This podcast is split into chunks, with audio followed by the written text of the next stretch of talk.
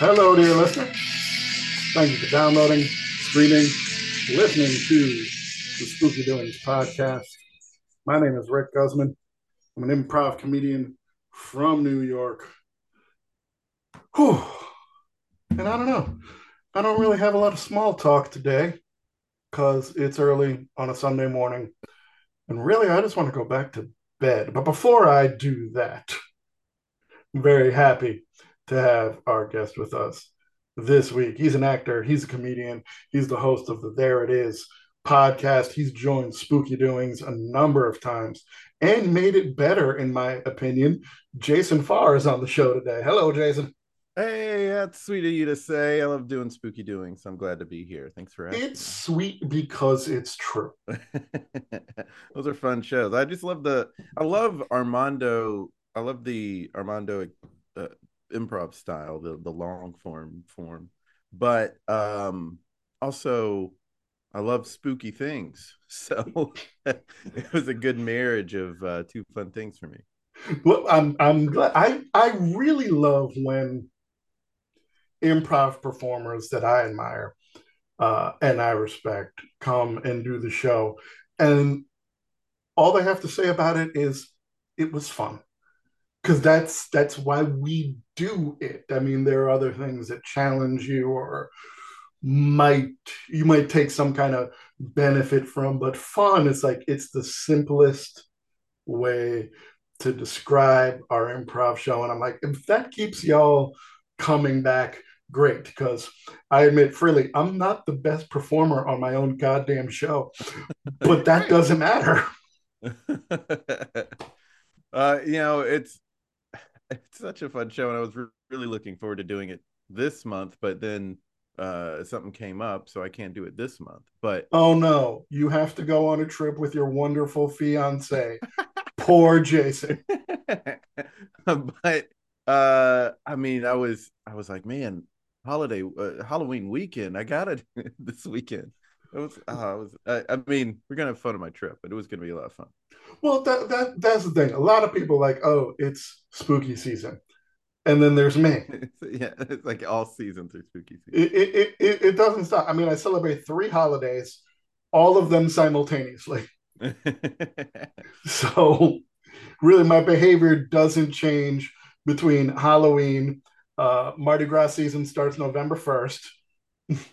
and then Ash Wednesday, I start Juneteenth. And then June 20th, is back to Halloween. And I'm always, you know, listening to New Orleans jazz and doing horror shit and respecting others that are different from me. So really, it's a constant holiday. Yeah, you must really love uh, the original "I Put a Spell on You." because you're mine. That's yeah. such a rad version of that song. Like that wasn't the first one I ever heard, but when I finally heard it, when I was finally like exposed to it, I was like, "Yeah, I love what this guy's doing vocally. like it's such an interesting thing that he did there, and it's just it's just fun." Now, um, you know a lot about music as well, and none of this is a topic, but we're on it. Um, I know it best by Screaming Jay Hawkins. Did someone do it yeah. before that?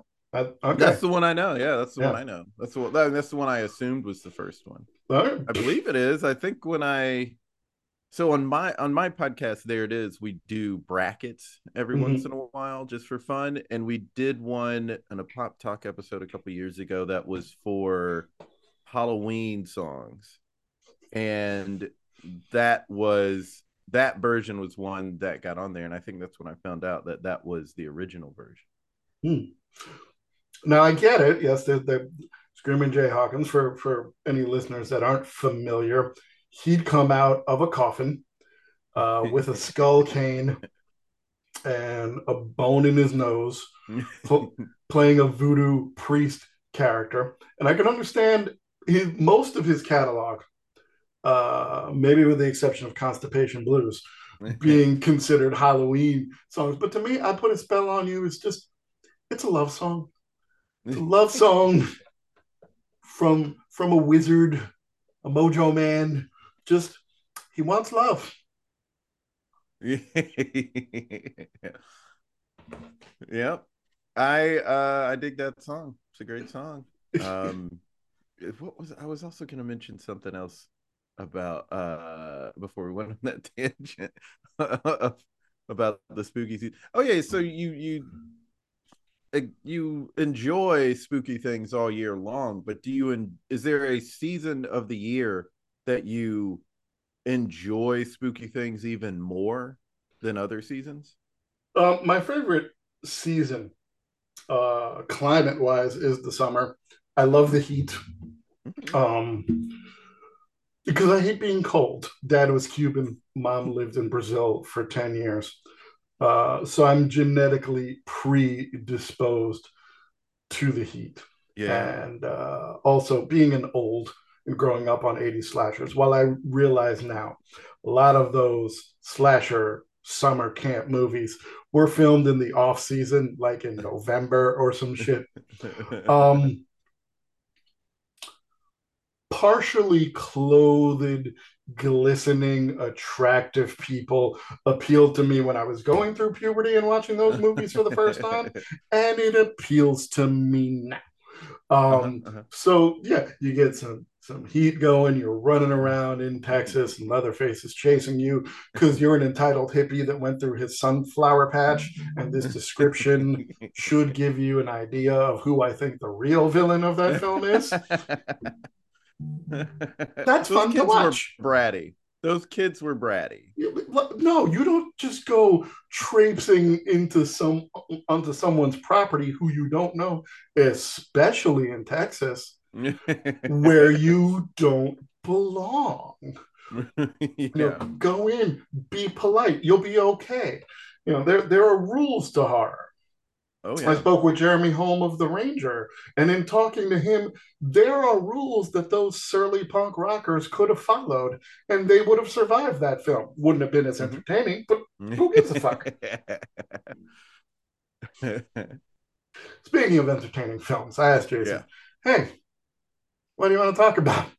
And you recommended a movie. We've talked about Ti West films previously on this podcast, uh, such as X oh, yeah. and Pearl. But now we're going back to almost the beginning with the first movie I saw of his, House of the Devil.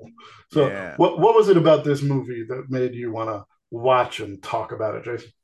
Well, I had seen it before many years ago um, through Netflix, and so this was this may have been before streaming.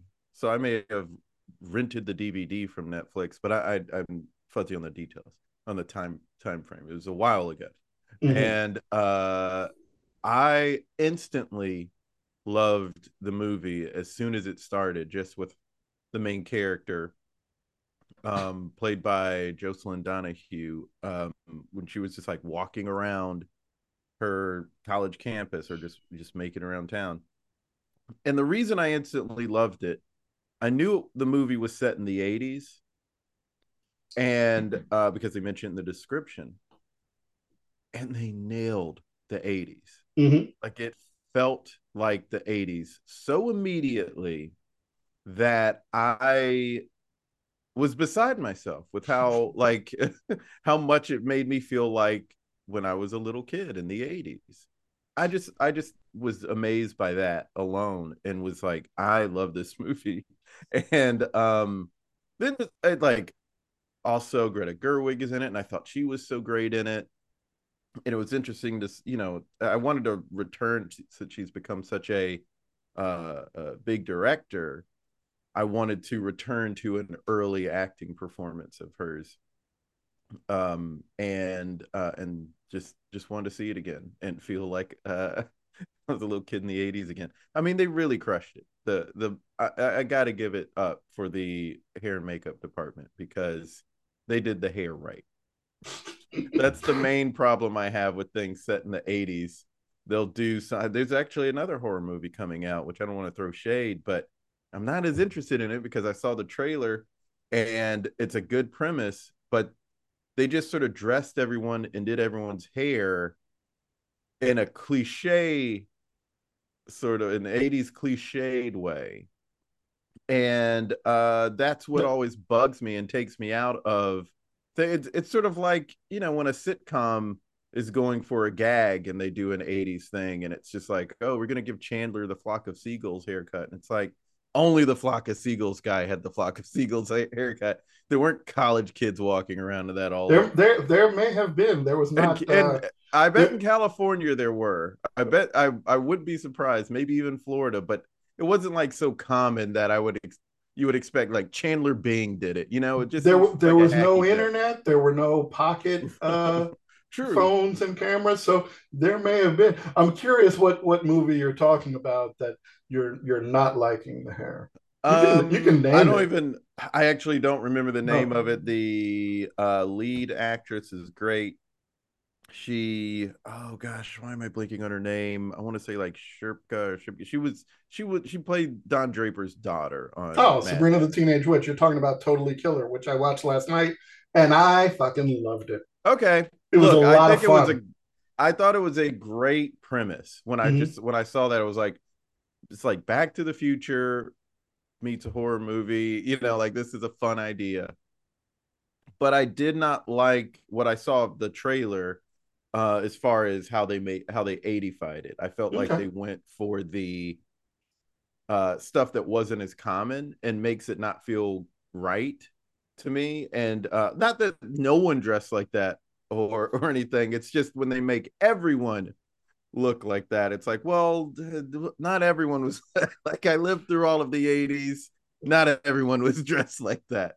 No, I, like, I, I, agree. There's one character in the movie that's dressed certainly more 90s grunge, but yeah, there, there, are characters and tones. I'm like, oh yeah, that's some very 80s shit. Yeah, and that's more comedic than right, and that House of the Devil was.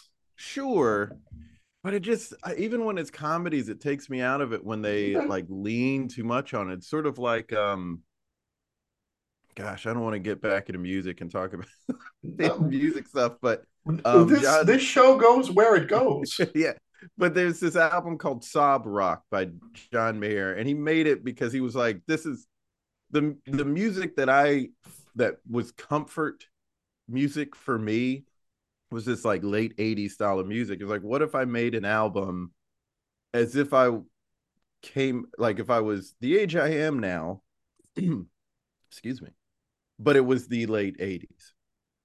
And so he has uh some motifs in there like Last Train Home or Shot in the Dark or Wild Blue, fun great songs, but one of the things he was talking about in making that album was you can't go like a hundred percent on the motif, the 80s motif, or even 90%. You got to go like 10% on the motif just to give people a little bit of the like, hey, this is what I here's the thing I'm going for, but the rest of it, the other 90% has to be you're just you're just trying to make music the way you would have anyway. I feel it's sort of the same when you're doing even a comedy that's you're set in the setting in the 80s. You can't make the motifs so such a big part percentage of where you're trying to derive the laughs from because it's going to be there the way their hair is is going to be there the whole time. They also don't do that with other movies. Like you look at like not that anyone loved the movie but that sherlock holmes movie that will ferrell did like they made the costumes look right. They made the hair look right. And that i think works better for comedy than going for something that's a little too a little too much. That's like that 90% of the laughs are coming from how crazy the hair looks. And then it's like but but that wasn't even how it looked. It's too much of an exaggeration. You're leaning too much on this. It doesn't feel right. And it takes me out of it. Granted this was a horror movie but mm-hmm. uh it was so pitch perfect. Yes. Um with house of the devil what did it for me were two things that little somewhat uh, summary for people that didn't know how bad the satanic panic was of the 1980s and me growing up in a really Catholic family and going to Catholic school, like, yeah, I heard about that shit all the time. I did never believed it once. but what made this the authentic to the 80s early in the movie was uh, the, the, the lead character, uh, Samantha, who's walking around, played by Jocelyn Donahue, and her headphones have that foam on it yeah. on yeah. her Walkman, and I'm like, yeah. that's that's no different than I was with my first Walkman that I got at maybe nine or ten years old. Like that, that was my thing, and I'm like, all right, I'm in the yeah. weirdo pizzeria. That too. uh, yeah. One thing leads to another by Fixx. Uh, the first time I saw that movie, I'm like, this is a song by Satanists and for Satanists. So that is also very 80s to me. Oh, I didn't know that. I don't know what compelled me to say that. It was before I was doing improv, but it felt right. It made my beautiful lady laugh, and uh, I've I've stuck with that joke ever since. Oh, okay. I I just think it's a great movie, and I like Ti West. Mm-hmm. Um, mm-hmm. he did uh one of the segments of VHS, and I uh, which I saw after like years after I saw The House of the Devil. And when I just saw his name come, I was like, "This is the guy who directed House of the Devil." and I, I was like, "I gotta, I bet I'm gonna like his part." And I, I did, I did like it. I mm-hmm. like his touch. Like and so, for any listeners that haven't seen the movie, um, you should uh, watch it. But yeah, Jocelyn, she's a young college gal trying to rent an apartment from Dee Wallace, aka ET's mom. Um, and, and and she's got money problems. Her her dorm roommate is like banging all the time, all the time banging. Uh, the the the room probably smells like socks and fuck, uh, and that's not for everybody. No. so she's she's trying to find work. She calls for a babysitting job. Her friend Megan, played by Greta Gerwig, yeah. you know, kind of encourages her while eating some pizza that just looks horrible on camera, um, which is weird because you know, who doesn't like pizza? But it didn't look. It did look like they were going for something intentionally bad. Yeah, they were the, even saying it. They, yeah. they, were like, "Oh, the pizza's bad." and I wondered if that was an ad lib because being a set dresser, I know sometimes you'll get food for the scene and it's been sitting out for hours, and sometimes you have to make specific preparations if yeah. the actor needs to be seen eating on camera. Like you can give the background any old shit. Like don't actually eat this. Just make it look like a pantomime that shit. yeah. But that pizza, I'm like, it didn't look great. I also but, love the line later in the movie when um the guy was like, and there's a pizza place, uh, the numbers for it is right here. I know how you kids love pizza. also very true for the 80s. It was, yeah, because like someone in his age group probably would have scoffed at kids wanting to eat pizza all the time. Mm-hmm. Yep, being a latchkey kid of the 80s, that was like a meal you could go, or at least I could go around the corner and get a couple of slices and be fine before I was old enough to use the stove by mm-hmm. myself. Mm-hmm. Um, but yeah, so so there, there's Samantha trying to get this babysitting gig. Uh, finally gets called, and they're out in the middle of nowhere. And I the the slow build of this movie can be frustrating to some, but it actually builds to something, and it mm-hmm. builds to something uh, quite intense and done uh, pretty well when when when things start to pop off. And I think the thing that holds it together, and you being a music aficionado like me, uh, let me know your thoughts on this. The score by Jeff Grace throughout mm. the film mm-hmm. helps so much. What did you did you notice the music uh, upon this rewatch or?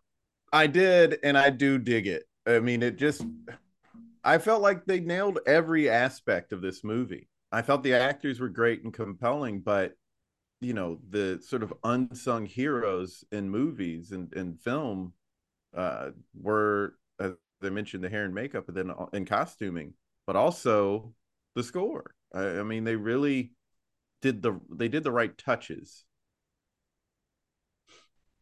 Um, speaking of the cast, what did you think of veteran horror actor Tom Noonan playing Mr. Ullman. He was great. he, I thought he was great. Um, I mean, he was perfect, really.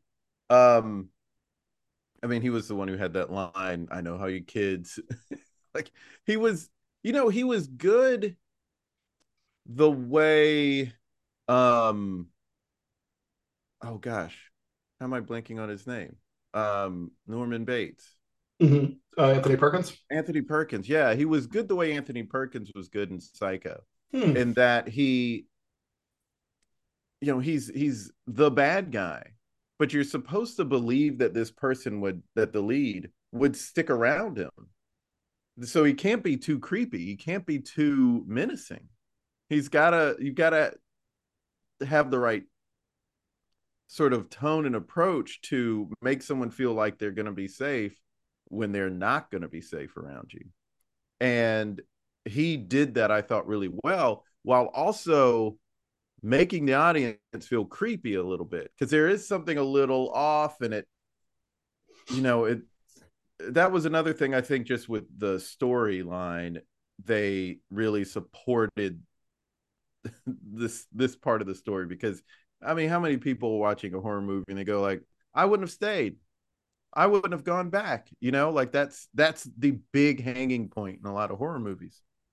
But it's not really a hanging point in this because you go guys, she really needs the money. She's gonna get that great house. she's gonna get she's gonna get to to rent that great house, and she has zero dollars, and uh, she needs hundreds of dollars. And this guy's gonna give her the money, so she's got a MacGuffin to stay there. That's really strong. And he ends up he's like throwing money at her. Mm-hmm. So that... it, you you get why she would stay for that, but then he also he has this cane. It's like, all right, I know he's tall, but he's kind of old and he's being so tender and he's throwing all this money at her. There is something weird about the guy, but maybe he's just weird. Like it, you buy that as an audience member, you buy that. Now Greta Gerwig's character did not buy that, and she was like, "No, you got to go. This guy's weird." And we have the moment of her saying, "It's going to be fine. It's going to be fine." And so I feel like a lot of that has to do not only with the writing but his acting really making that make sense. It was a it's a tough part and he crushed it. Yeah i'm gonna respectfully uh, disagree with you in part because i'm firmly in the greta gerwig camp. This motherfucker is changing his story oh that's constantly. True. fair enough so, so for for my skeptical ass, the only thing that would keep me there, and probably keeps uh, uh our our protagonist there, is the money. it's like, yeah, because even she argues like, all right, you're offering me three hundred dollars. Samantha asked for four. for five. Oh yeah, that was five. It might have gotten up to five. I I remember she countered with like four hundred, and, like, oh, and then she meets. Uh, uh, yeah the the the, the bride, if you will, mm-hmm. Mrs. Ullman, played by Mary Woronov, who used to be one of Andy Warhol's factory players back in the day. And and things get even weirder. Yeah. And sort of that that complimentary thing that older women do to younger women, especially in the 80s. I don't know how much they do it now. Like, you're so pretty. Uh-huh and, and to to it, it definitely generates a feeling of unease into an already uneasy situation. Right, right. No, I get that uh that pushback on that because his story did change. And and that but it's also how she got more money out of him. Mm-hmm. But I think his as far as his acting is concerned, I think his uh, you know, he seemed feeble enough and um also like just soft enough that I could I bought her sticking around. Which so many times like I said, I'm like, no, no, like that's part of the reason I the end of the movie creep, I was like, why would you go back? like there's no reason to fucking go back here. That's the appeal of Mr. Fluffernutter. Anyway, um, Jason, I love you. You're a wonderful guy. You are absolutely going to die if you're in a horror movie situation. well, I mean, as a black man, of course. Right. And I'm going to be the first too. one, right? it's 2023. The order might change a little bit. Oh, I'll be honest. I probably wouldn't have stuck around in the House of the Devil. I mean, I would have been like, nah, I don't know. You're right, Greta Gerwig. Plus, I'd I rather hang out with you. Probably wouldn't have stuck around in the House of the Devil. Uh, a memoir by Jason Fox. I don't know that I would have. Um, once he's like he was supposed to meet with her and stood her up. I don't. I would have at that point been like, eh, and, and not bothered. so like that probably in real life would have been me the shit we do for cash. yeah, yeah, for real. Especially 80s cash. Mm-hmm. Yeah. I mean, in the 80s, we didn't have Zelle and I mean, like, you, know, you could wire somebody money, but that's that takes a lot of time. Mm-hmm. the, she didn't have the weekend to get that money uh, sent to her. Nope. Um, so the film definitely takes its turn. Mm-hmm when uh, Megan, played by Greta Gerwig, leaves. And she kind of pulls over to light yet another cigarette. Mm-hmm.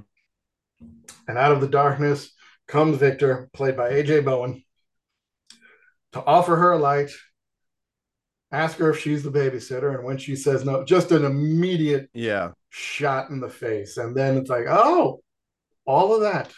And I think you needed all of that slow simmer for that that that first pop of what you're cooking. Yeah. Yeah. And I I tell you and and I don't know what to attribute this to. I had forgotten that that happened.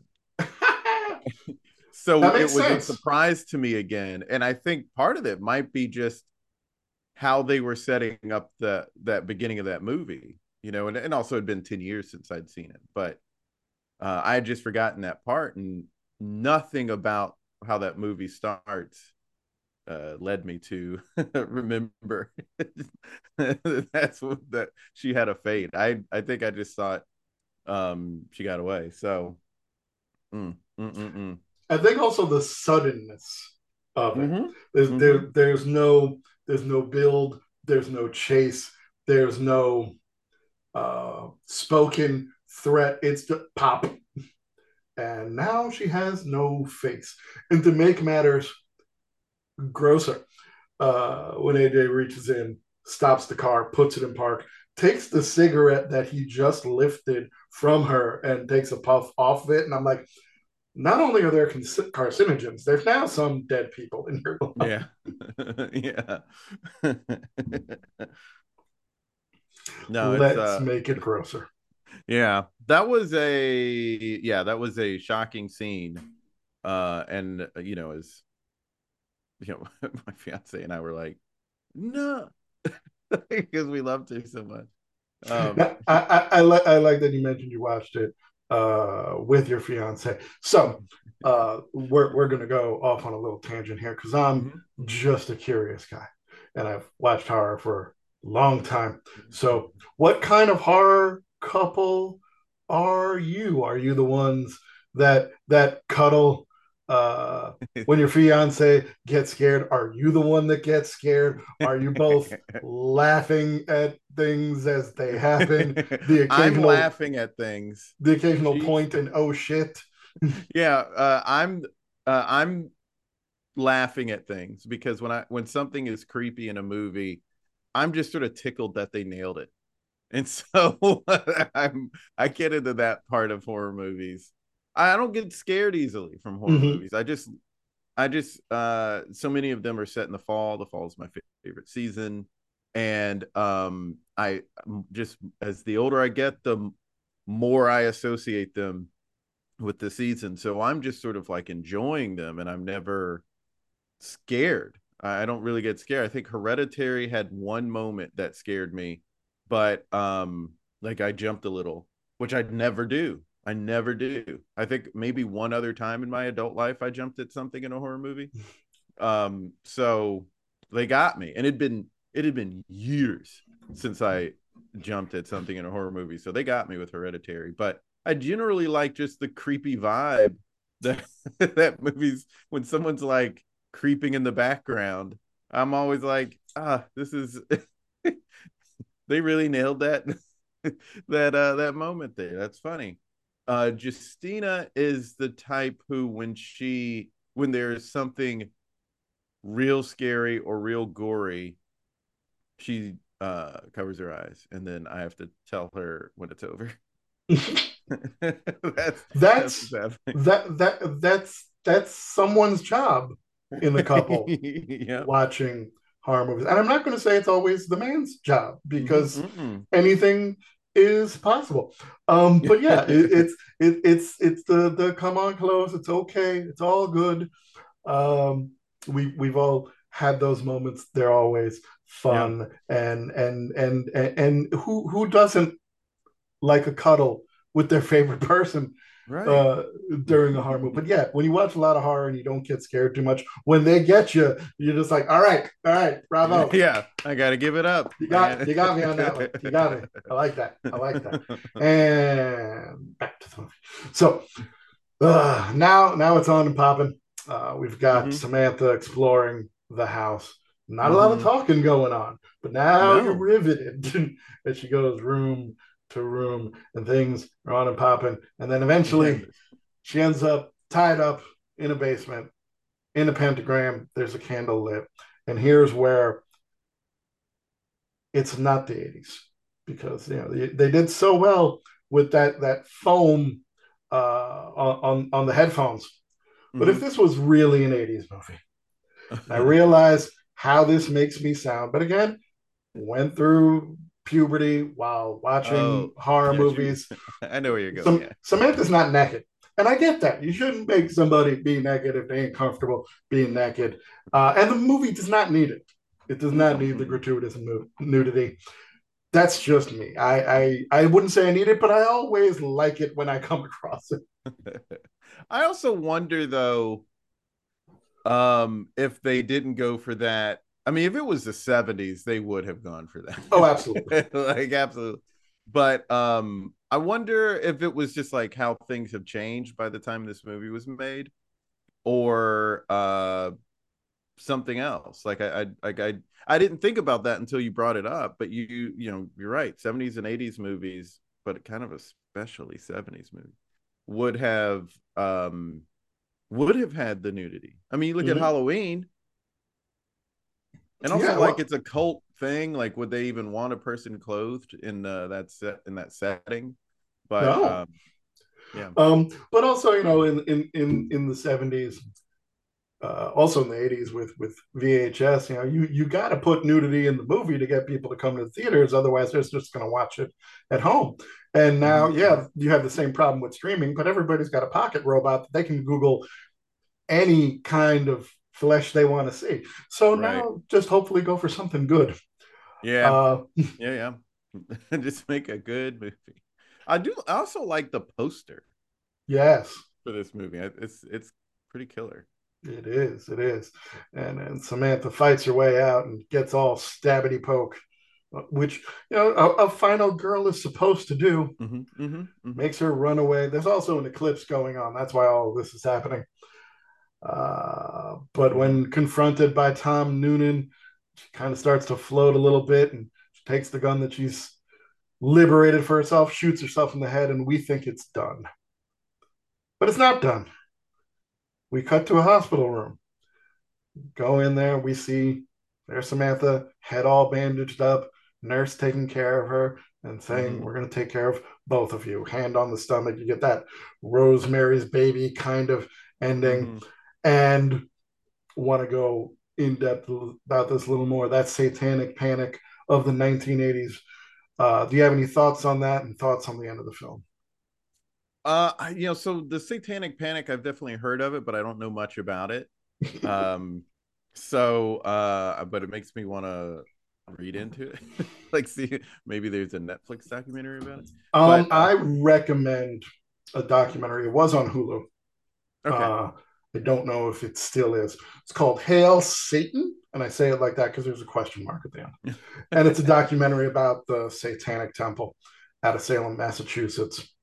um, and kind of their origins and how they're they're a bunch of you know essentially you boil that organization down they're gothic policy nerds pointing out the hypocrisy of mm-hmm. the religious right but they get into that and how prevalent it was and uh, you know as someone who who who lived through that and remembered that like everything from kiss to ozzy mm-hmm. osbourne and other heavy metal uh bands being told that they were the tools of the devil and harm right nerds right. playing dungeons and dragons they were satanic uh this this fervor uh that had actual news reports and organizations saying give us your kids, we'll deprogram them, we'll make it better.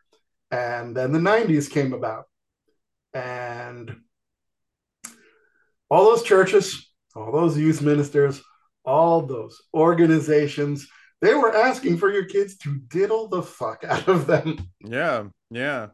So while you say you don't know about it now, you do, but in a different outfit. In a different outfit, yeah. So it is all those conservative Christians blaming right the LGBTQIA yeah, exactly community and saying yeah. they're coming after your kids, we can protect them. And in 10 and years, they're not. Yeah. Or, or even now, every time you go online and you well, see. We keep, yeah.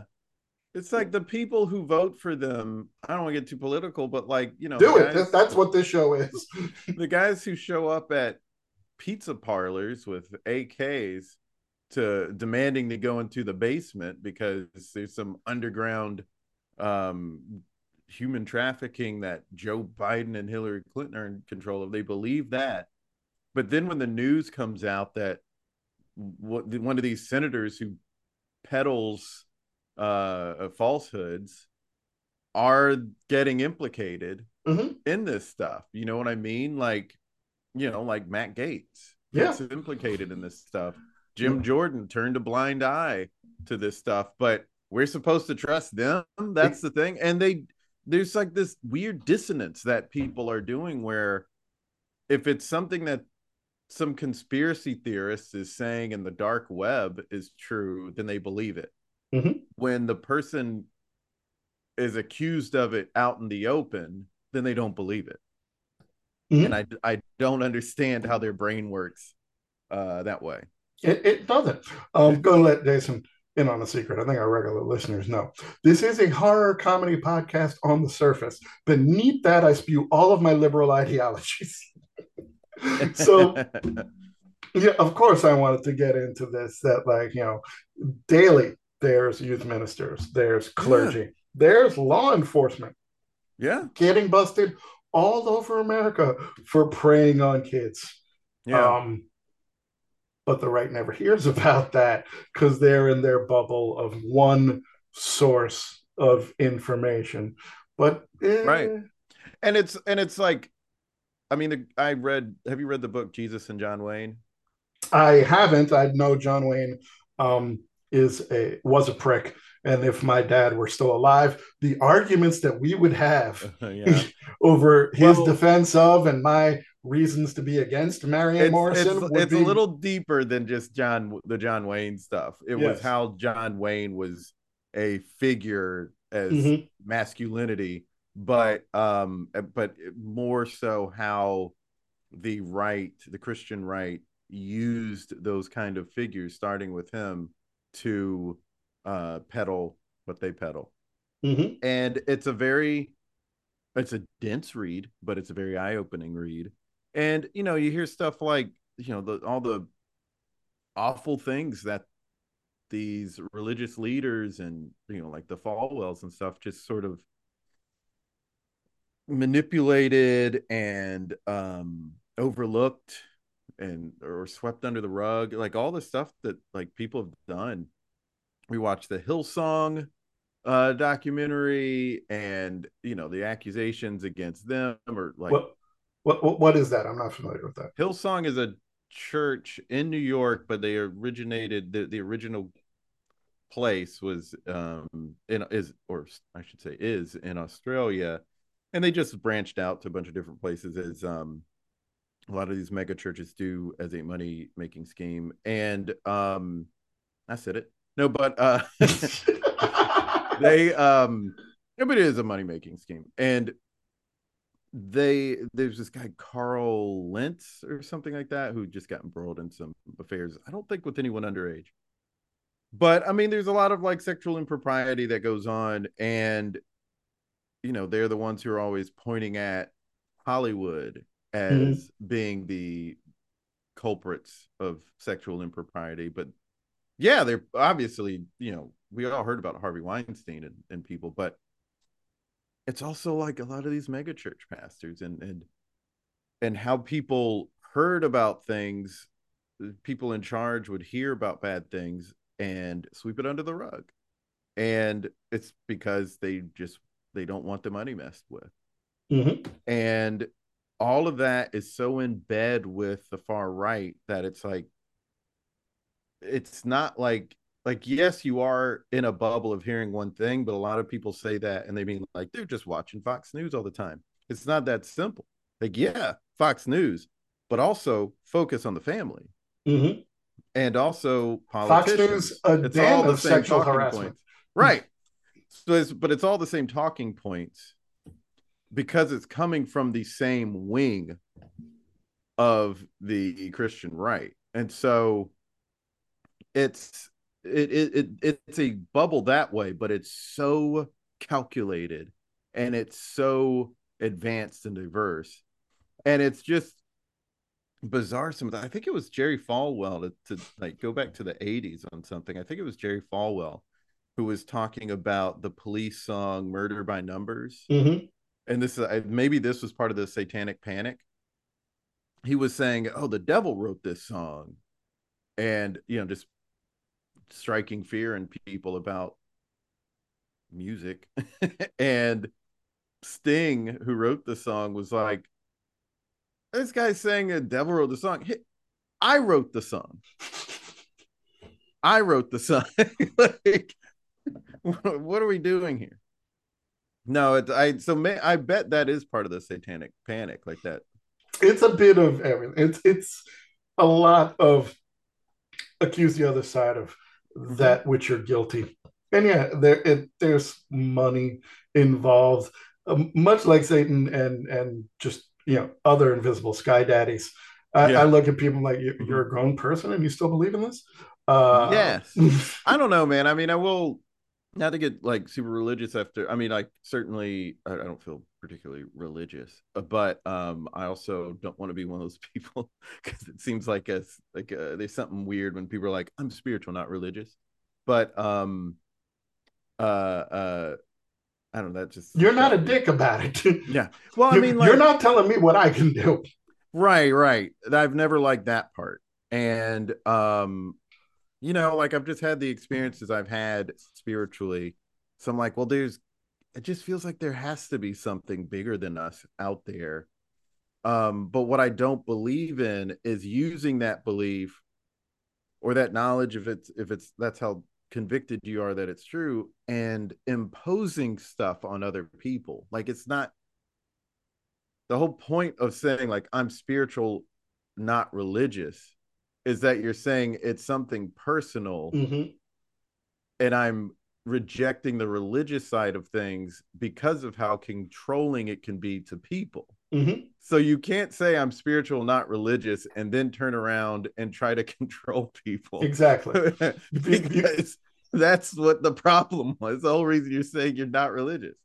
If, if you want to cut out the middleman and go straight to the source, if you believe in them, great. Uh, if if you're you're giving your money to a tax free organization, uh, there's something wrong with you.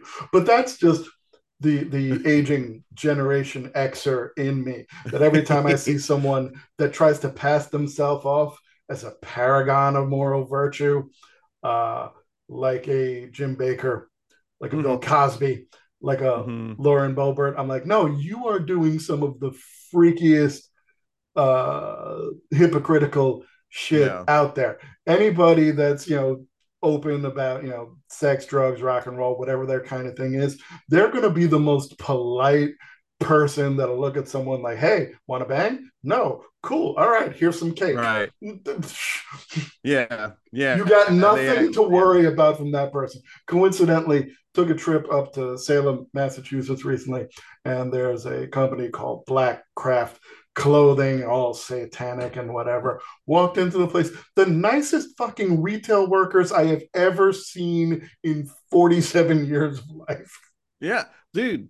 When I, I was an RA in college, and I guess it was my second year as an RA. Um, there, there are two guys that I just they, they became best friends, who lived in the same room, and they were on one side of the uh, floor and uh, I always went over there because like there are all these dudes that were just real cool. It was a really cool, like speaking of that side of the floor, it was kind of like in the the floor uh was broken up. That side of the building was broken up by the elevator shaft. So mm-hmm. you had these like you had separate cubbies. Wings. Yeah, they were like these, like you know, there were I don't know seven rooms over there on each side of the elevator. And on the side that my best friends were on, where there were some other friends that um we all we all just really dug each other and and would hang out a lot.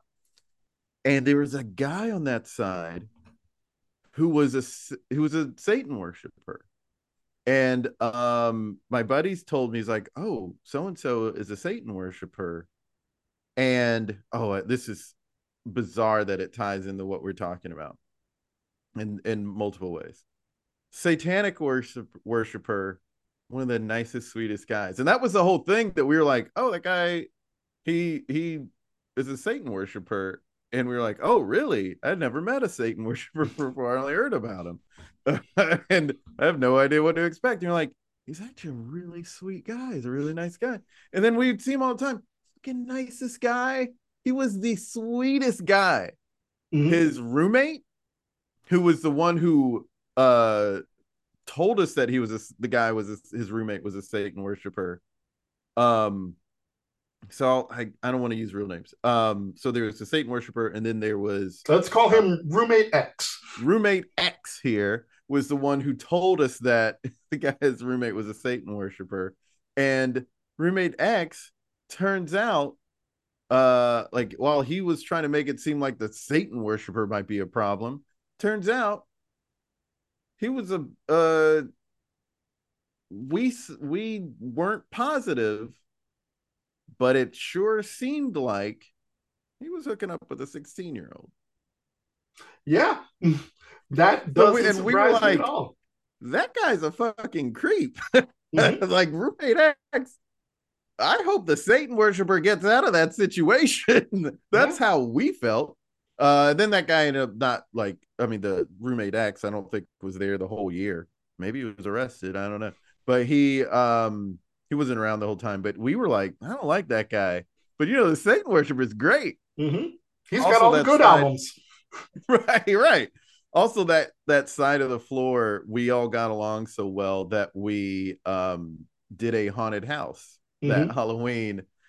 we we made a few of the rooms like a, a room to go in and people did a little bit. And uh, we just like turned the lights off and put a big sheet down to like block any light coming in. And just it was like a huge like, we were just doing a goof. We thought like 10 people would come. We had a line out the building down mm-hmm. the sidewalk. You, we, you, T- tell a Satanist to decorate for you, and he will give you or she a um, masterpiece. Speaking of masterpieces, um, will you be watching, or have you watched any of other Ti West films? I I do want to check out Pearl. Mm-hmm. Haven't seen it yet. Oh, I also didn't say how I felt about the end of the movie. Um, you know, I did the first time and the second time. I wanted it to. I wanted her to really get away, but of course, like it's a horror movie. You know, she can't. There's always got to be a little something keeping her there, uh, keeping her in the horror. So it does have that kind of like ah shoot, you know, sort of ending. But I thought they, I thought they did a great job. You know, I thought I thought they did a great job with the ending. I was uh, you are a little bummed that she doesn't just fully get away uh and you it, it's one of those endings where you're like well the cycle continues this is just gonna happen again to somebody else uh, a little later but um they did a really good job there's something about the way that hospital scene looked that reminded me of my favorite horror movie halloween mm. uh, there was something about just the way that the like light uh, was used in that scene that reminded me of uh, a couple scenes from Halloween. But nevertheless, great movie. Cool. So you you haven't seen Pearl, which I recommend. Haven't seen Pearl. Have you seen the uh, Innkeepers? You know, I know about Innkeepers. I don't think I don't think we saw it. I think it was on the docket for movies to watch, and I was, uh, but I I'm very aware of that movie. Mm-hmm. What about the uh, Sacrament? Sacrament, definitely not. I would say. I mean, that doesn't. It's not um ringing any bells. I don't even think I had heard of that movie. I was looking at his IMDb. I'm looking at it again, and I uh, just to open up the Sacrament so I can remember to put it on a list later. Please but, do. Um, In the Valley you, of Violence. No, I mean, like honestly, it was like VHS and uh, his name because I liked House of the Devil so much. His name always just stuck in my brain, but I haven't seen a lot of his stuff. Um, I feel like there X? was something else that I saw. I was just about to ask you what you thought of X. Loved it. I I have never been disappointed in a Ti West film. Uh, in the Valley of Violence shocked the hell out of me. I'm like, this motherfucker made a spaghetti western almost kind of. it's not really a spaghetti western, but just a western in general uh, was great. I've like he's one of those directors. Like, okay, he he's doing this movie. I'm in. When I first yeah. heard about he was he was directing X because there was some time he did a lot of TV between In a Valley mm-hmm. of Violence and X, and I'm like, he did this. I'm going. He wrote and did a sequel while while while in lockdown while filming X or or prequel rather. I'm like, okay, cool. Uh, and now we're just waiting for Maxine to complete that trilogy. So yeah, oh, if interesting, if Ti West is involved, just fucking watch it, all of it. Okay. The Innkeepers in particular is inspired by the hotel the crew stayed at while making House of the Devil was allegedly haunted. Oh, rad! And that's what's what inspired that film. That's cool. That's cool. I gotta check it out. I, I, I I got a long list of movies that of his to see. Sometimes we're just uh I mean we're we're trying to pick we're trying to go by mood. Mm-hmm. We have a list right now of uh movies and invited a couple friends over and we're we're just kind of gonna go through the list by how the vibe feels. Uh, it should be a democracy. It should be. Is that what you said? It it should either be a democracy or completely left to chance and like write a bunch of movie titles on some piece, pieces of paper, put them in a hat, pull it out, and that's your selection. yeah, we were thinking on having people vote for it, but in my experience, it it ends up not really working. But mm-hmm. just because one person really would like push for their movie even after everyone voted, and no one like if you're going to a a movie party and everyone voted, when you show up and someone's like, I know this movie didn't come in first, but can we watch this? Huh? Huh? Huh? And they just start pushing. No one's gonna be like, no, this is what we voted on. But. I was sort of mad that this person does that all the time. So we uh, an, another possibility because we all have pocket robots. You can get one of those wheels of chances. Yeah. And just put all the movie titles on there and just boop it and let it be random. Yeah, we I would like personally I would like to do that, but I actually don't know that Justina would go for it. I think she would be like, ah, let's let's just see how people like the people who show up. Let's see how they feel because we did have a few people we invited who said, "I scare very easily." so if we landed on one of the scary movies, it might be like mean to do that because so many of them said that. So we have like funny horror movies on the list. So we're gonna. I I would love to just. Uh, I that, guess on one of the off days, I'm gonna do it the way you just suggested. In that case, again, I recommend Totally Killer because it was fun. It was not overly scary. Okay. But the the I I had a good time watching it, and it supports my theory. Give the horror to the funny people. Uh, mm-hmm, like mm-hmm. Uh, Khan, I hope I pronounced her name right, like Zach Cregger, like a Jordan Peele, because they're giving you gold. They and... really are doing great stuff, and I get the impression that Ti West has a good sense of humor. But um, uh, I think um, I think you're right there because like so many of the horror movies that come out just seem kind of paint by numbers and they're just kind mm. of like trying to copy something to catch lightning in a bottle again and it just sort of waters down the uh creativity and and the work uh but when you have someone like Jordan Peele who's just got ideas and mm. is a good storyteller um ironically because he's been doing comedy he can do horror movies really well because he gets game.